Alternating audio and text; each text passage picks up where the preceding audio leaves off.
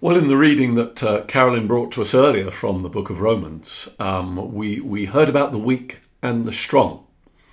Uh, and this is a passage that Paul writes in order to try and say to people look, it doesn't matter who you are, doesn't matter how strong or how weak you are, or how strong or weak you feel, it doesn't matter about your background. What you have to do is find out what you have in common and come together as one. Now, you'll know as well as I do that there are some cultures where to be seen as honourable, the community must have a positive regard for you, and that regard is based on the family that you belong to. If your family's wealthy or powerful, then your tribe are regarded as honourable. On the other hand, uh, you could be born into what they call shame if your family is viewed as shameful, as, as in a lower social strata, uh, or as your gender, or you might come from a family of slaves, whatever it is. There is an important point here about family honour. If you are in shame, your honour is not respected. There is no honour for you. So we have to ask what are our perceptions today of weak and strong? Today's reading aims to show us that honour comes not from being born into the right family, but how we treat each other. The person who fails to forgive another's debt fails to understand the importance of community. There's an example for you. Uh, true success depends on the flourishing of others as much as ourselves. That is true strength. There was an American professor called uh, Garrett Hardin who wrote a famous piece called Tragedy of the Commons. Not talking about the House of Commons, that could be a very good title, but let's leave that alone. Tragedy of the Commons. It's a story of two adjacent farms. One is privately owned, and the other is common land. Now, the private farm is kept better than the other because you see, the private farm owner understands that he has to respect his own land and move his own cattle around to let the grazed patches recover, for example. He's interested in the longevity of his own personal farm.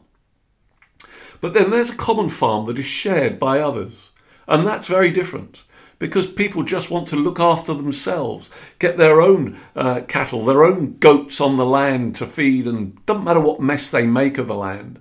That's all they need to do and ensure that they and their interests are okay. They just want to add more animals as they see fit, not to worry about what anybody else is doing on that same land.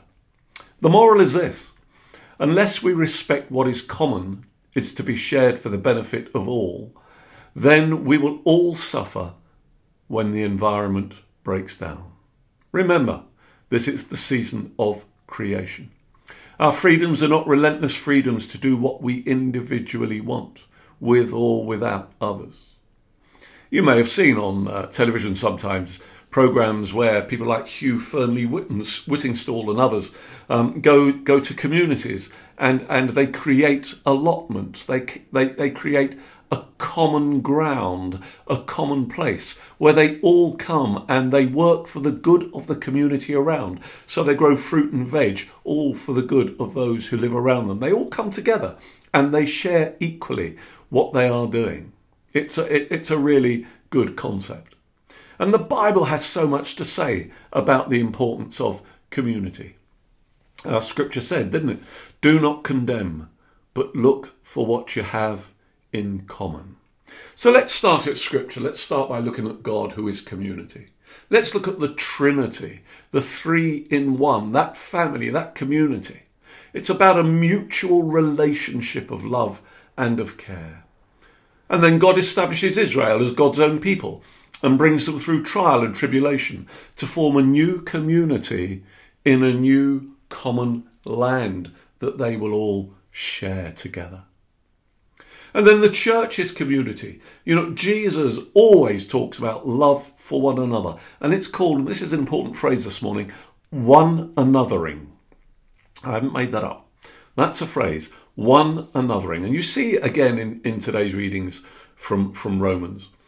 Biblical command to hold together in community is important, and we do all that we can to protect our life together as the household of God.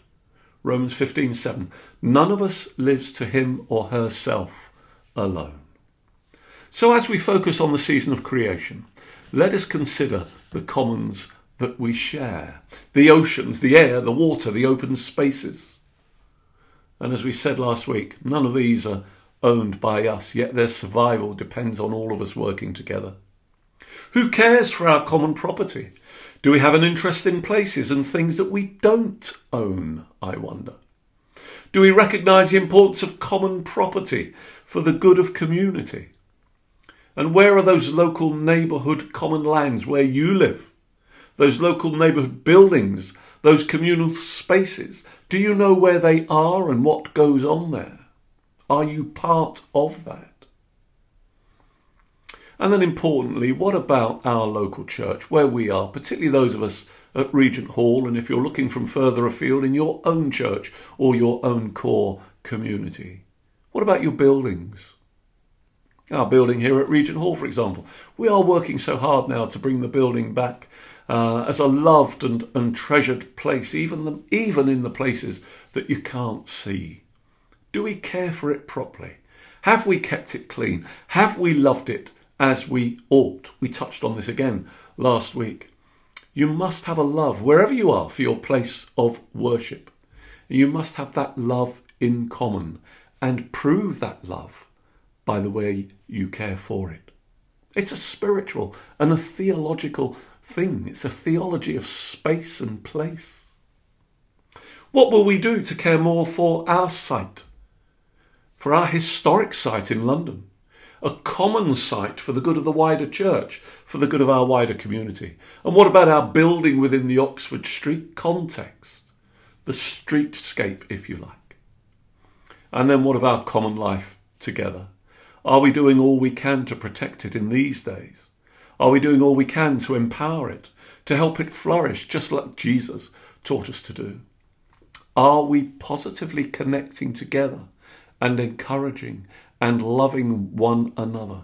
Are we positively doing that? Are we life givers within our church family? We have to do as Jesus calls us to do to one another. So while the New Testament speaks of the church universal, this term one anothering is practiced on the local level very much. Only where people live and have their being can one anothering be practiced truly.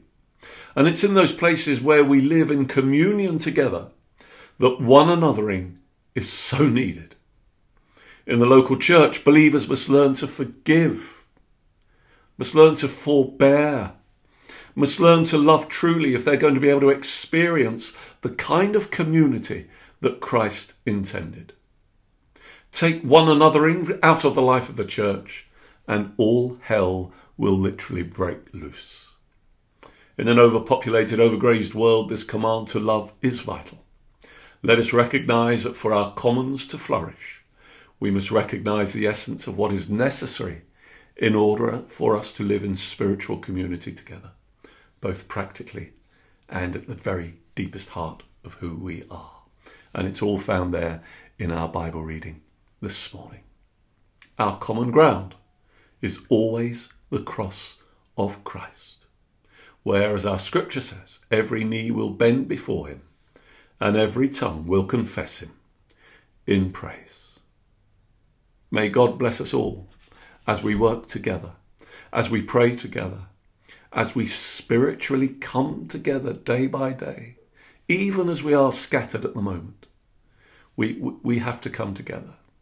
And we simply pray that the Lord will be with us in this spiritual endeavour.